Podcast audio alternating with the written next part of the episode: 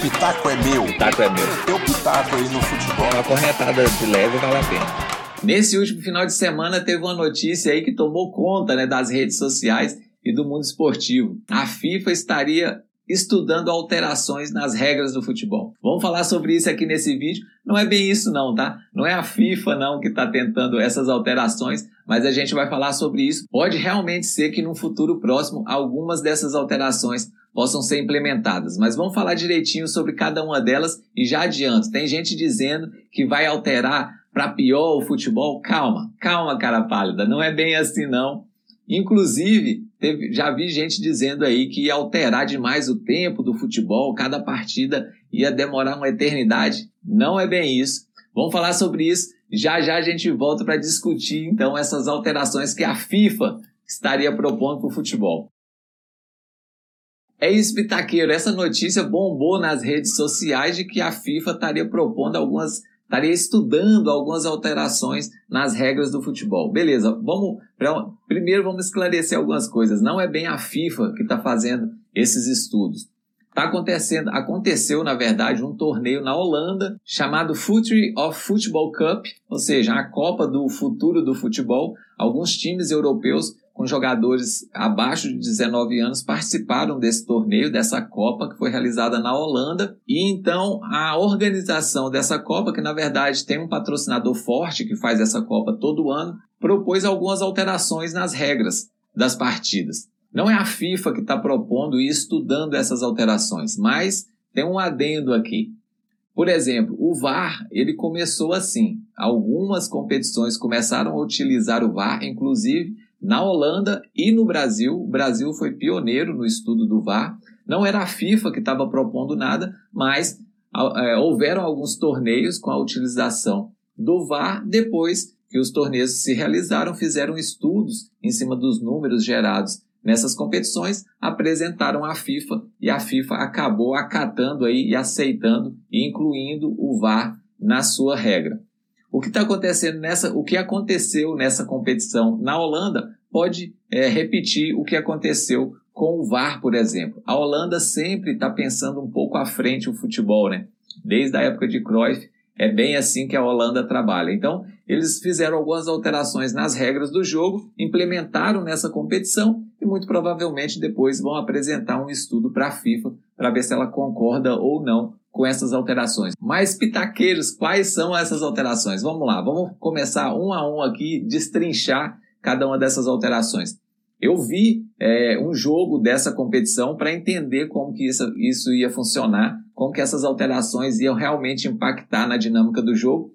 Eu já adianto, impactou demais, demais na dinâmica do jogo.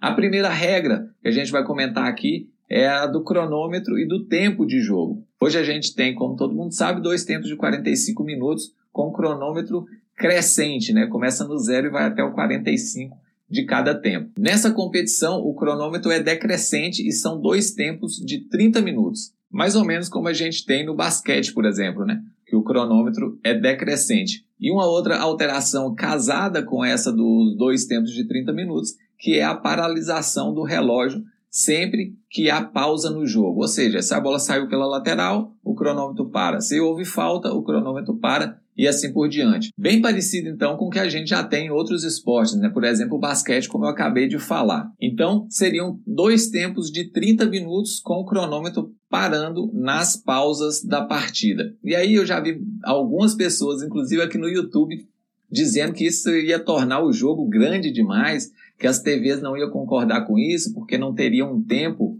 é, para fechar na grade de programação, né? não daria para saber quanto tempo duraria uma partida.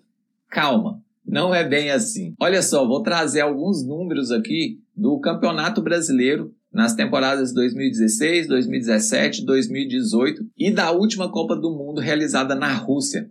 Esses tempos que vocês estão vendo aí na tela são os tempos de bola rolando. Percebe só um detalhe: nenhuma dessas competições chegou aos 60 minutos propostos por essa alteração que está sendo testada, que foi testada lá nessa Copa Sub-19. Em nenhuma dessas competições, nenhuma dessas temporadas no Brasil e nem na Copa do Mundo, a gente chegou a ter 60 minutos de bola rolando. Hoje o jogo é muito parado. Ou seja, a gente está pagando por 90 minutos de futebol, mas na verdade a gente está assistindo bem menos do que isso. Essa alteração, então, de dois tempos de 30 minutos, eu acho que seria muito benéfica e traz uma dinâmica de outros esportes para dentro do futebol, que eu acho que é muito importante, principalmente para essa nova geração que está começando a acompanhar futebol agora. O jogo, às vezes, o jogo de futebol é muito parado. No Brasil, então, isso é muito evidente. O jogo para demais, é muita faltinha, não tem jogo. E aí a bola não rola. Chega nos 45 minutos de cada tempo, a bola rolou 20 minutos, 25 minutos e olhe lá. Então, realmente,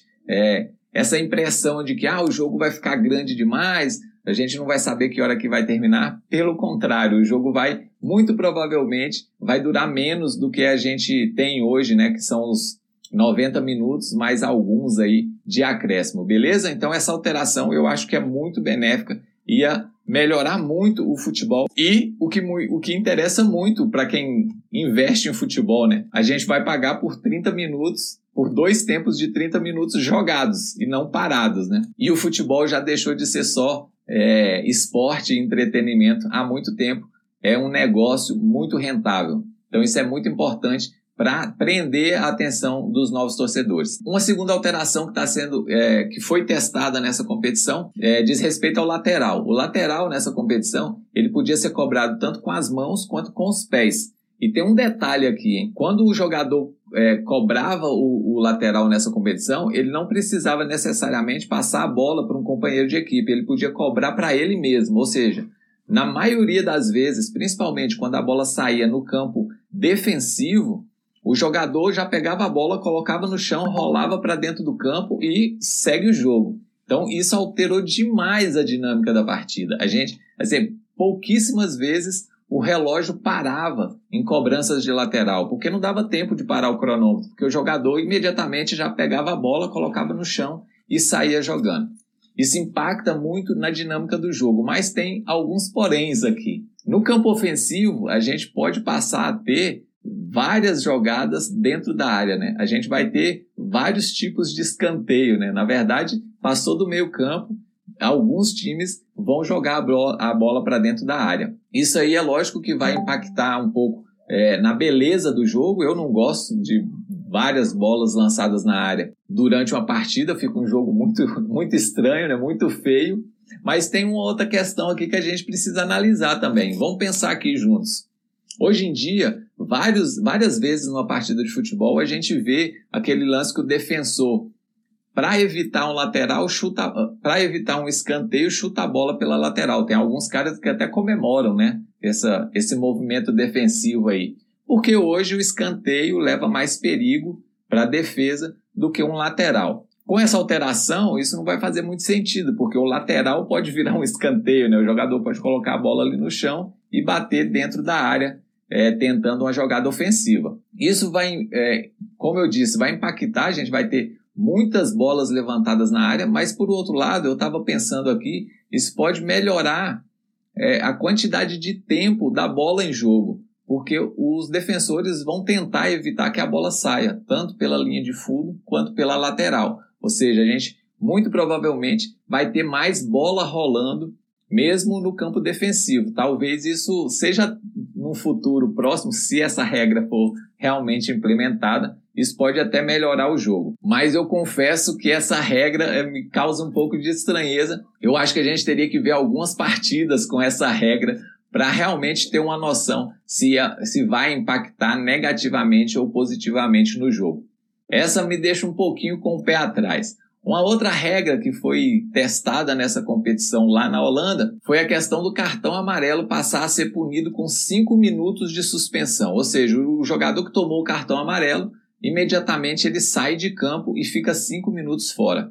E aí, acompanhando a part... uma das partidas desse torneio, é... o que, que aconteceu? O jogador tomou o cartão amarelo, ele saía de campo, ele não ia para o banco de reservas, ele ficava num local à parte, separado, cumprindo a suspensão. E a suspensão corre de acordo com o cronômetro. Ou seja, a bola saiu, o cronômetro do jogo para e o cronômetro da suspensão também para. Ou seja, são cinco minutos de bola rolando de suspensão.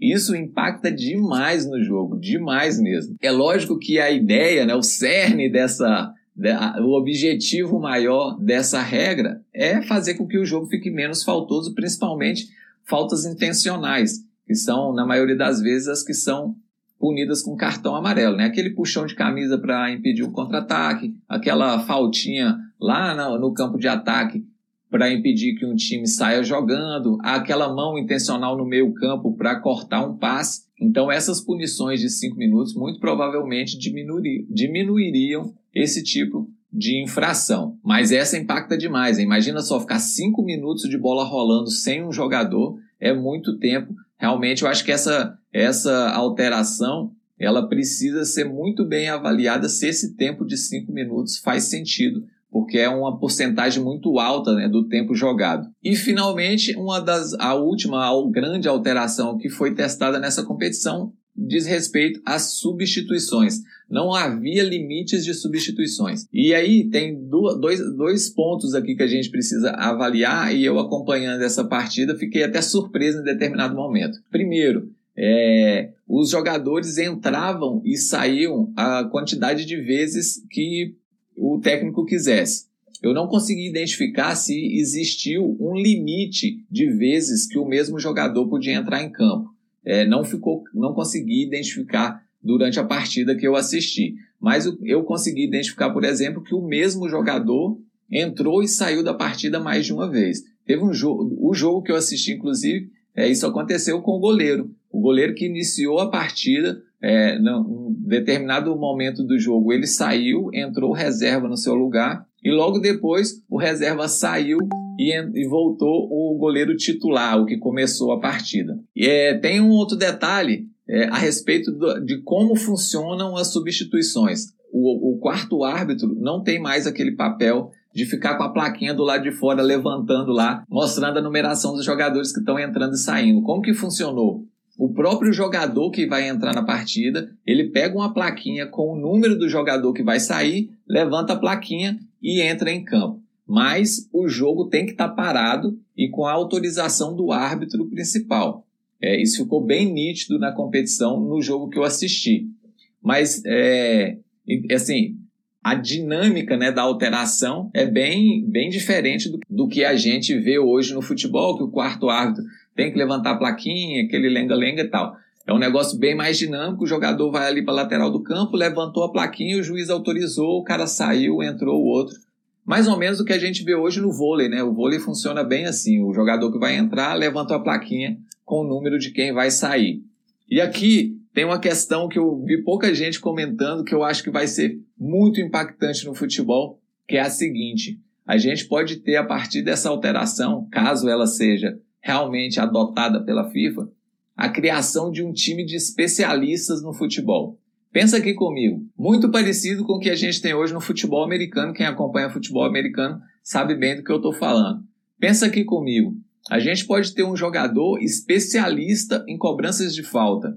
Só vai entrar no jogo se tiver uma falta perigosa, ou seja, ele nem precisa estar tá em forma. Olha aí, oportunidade para a gente ter o Neto de volta, o Zico. Já pensou? O Zico vestindo a camisa do Flamengo de novo só para bater falta, ou o Neto vestindo a camisa do Corinthians de novo só para bater falta, a gente pode ter a criação de um time de especialistas que entre em campo para determinados momentos muito específicos do jogo. Por exemplo, um goleiro que pega pênalti. Pô, teve pênalti, eu tenho um goleiro no banco que é especialista em pegar pênaltis eu coloco ele na partida, ele entra, atua ali na cobrança, defendendo ou não a, o, o pena, a penalidade. Quando a bola sair de campo, ele sai e entra o goleiro titular. Essa alteração impacta demais no jogo e na dinâmica do, de um time de futebol, não só na partida, né? Mas na montagem de elenco. Então, essa é uma alteração gigantesca. Eu vi pouca gente falando sobre isso. E olha, se aplicada pela FIFA, é, eu acredito que vai ser uma das maiores alterações de regra na história do futebol. Vai impactar demais em como a gente vive o jogo, qual a relação do torcedor com o jogo e do jogador com o jogo. Né? a gente vai passar a ter um time de especialistas, como eu disse. O cara que é especialista em bater falta, um que é especialista em bater pênalti, um que é especialista em bater escanteio, por exemplo, que é especialista em defender pênaltis, um cara que é ótimo na bola aérea, então ele vai entrar no escanteio. A gente pode estar criando aí o time de especialistas, assim como a gente tem hoje no futebol americano, por exemplo. E aí muita gente esperneou e que é um absurdo a FIFA fazer isso, não tem nada a ver, tá fazendo com que o futebol pegando regra do futsal e trazendo para o futebol, vai virar um futsal em, em campo gramado. Calma, calma, gente. A gente está muito acostumado com esse jogo de futebol que a gente tem hoje, né? Faz, fazem vários anos que a FIFA não, não faz uma grande alteração de impacto nas regras do futebol. A última que a gente teve foi o VAR, que na verdade é, uma, é um adendo né, de tecnologia, é uma ajuda de tecnologia à arbitragem, não é uma alteração da regra do jogo. As regras do jogo são muito pouco mudadas no futebol. As grandes alterações, as últimas grandes alterações que a gente teve foi depois da Copa de 90, na Itália. 1990, a gente teve uma Copa com uma média de gols baixíssima, todo mundo reclamou e a FIFA acabou é, aplicando três grandes alterações nas regras do futebol a partir de 1990. 90, 91, 92 nas Olimpíadas. Quais foram essas, essas alterações? Primeiro, no impedimento. Depois de 65 anos, a regra do impedimento foi alterada. O jogador que estava na mesma linha do penúltimo defensor passou a ser considerado em condição para fazer o gol. É, antes, se o atacante estivesse na mesma linha, ele era considerado impedido. Essa foi a primeira grande alteração é, nas regras do futebol a partir de 1990, a partir da Copa da Itália. Uma outra grande alteração que impactou demais no futebol foi que o goleiro ficou proibido de pegar a bola com as mãos se ela fosse recuada por um companheiro seu deliberadamente. Antigamente não existia pressão na saída de bola, porque não fazia sentido. Seu time, por exemplo, saía, se adiantava todo, né, adiantava todas as suas linhas para pressionar a saída de bola do adversário.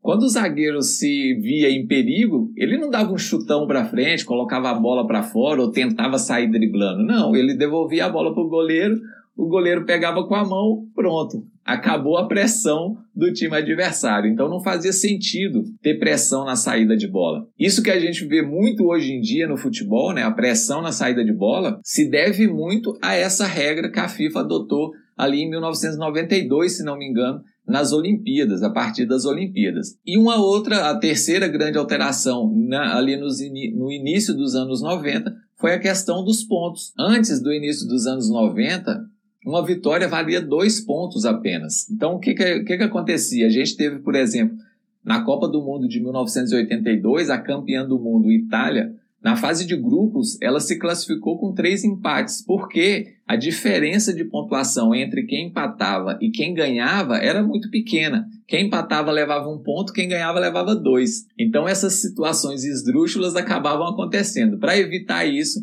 a FIFA passou a pontuar mais quem buscava a vitória. Ou seja, era muito mais vantajoso, né? A partir daí passou a ser muito mais vantajoso buscar a vitória do que ficar com empate. Afinal, é, uma vitória se equivale agora a três empates. Isso mudou muito né, no resultado final das partidas, né, no, na ambição dos times em busca das vitórias. Essas foram as três grandes últimas alterações que a FIFA aplicou nas regras do futebol. Então, assim, é um esporte que muda muito pouco, principalmente se a gente comparar a outros esportes, né? Basquete, voleibol. Eu sou da época que no voleibol a trocação de ponto não é como é hoje. A bola caiu do, do outro lado, é ponto.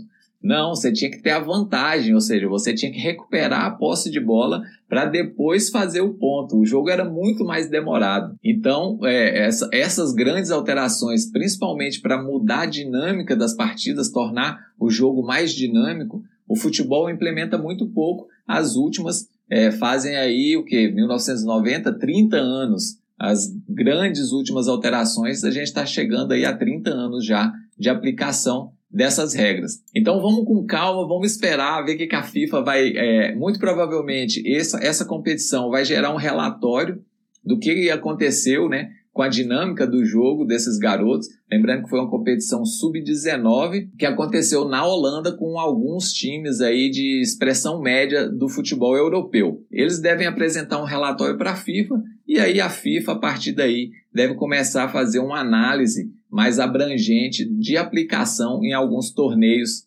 amistosos, mundiais de categoria de base.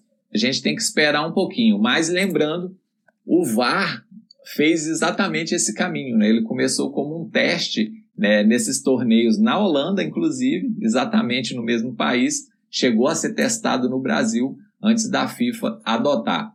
Essas são as alterações, então, que tanto impactaram as redes sociais e o mundo do futebol que aconteceram no torneio que, que rolou lá na Holanda nesse último final de semana. Diz aí o que você achou dessas regras. Confesso que algumas delas me causaram um pouco de estranheza, mas depois que eu sentei e analisei um pouquinho, eu acho que a gente pode ter é, vários impactos positivos no jogo de futebol. Vai alterar muito a dinâmica do jogo que a gente conhece hoje, mas isso não quer dizer que a alteração vai ser negativa. Eu acho que a gente precisa ter um pouquinho de, de paciência e ficar aberto aí a esses questionamentos, a esses testes. Eu acho que não faz mal nenhum. É isso, pessoal. Um abraço para todo mundo. Aquele recado de sempre. Se você ainda não está inscrito, se inscreva aqui no canal, ative as notificações para você não perder nenhum conteúdo.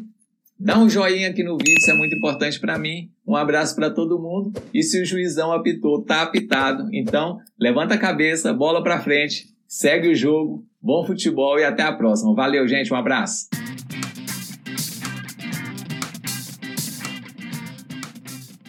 Se o pitaco é meu, O taco é meu. teu pitaco aí no futebol. Uma corretada de leve vale a pena.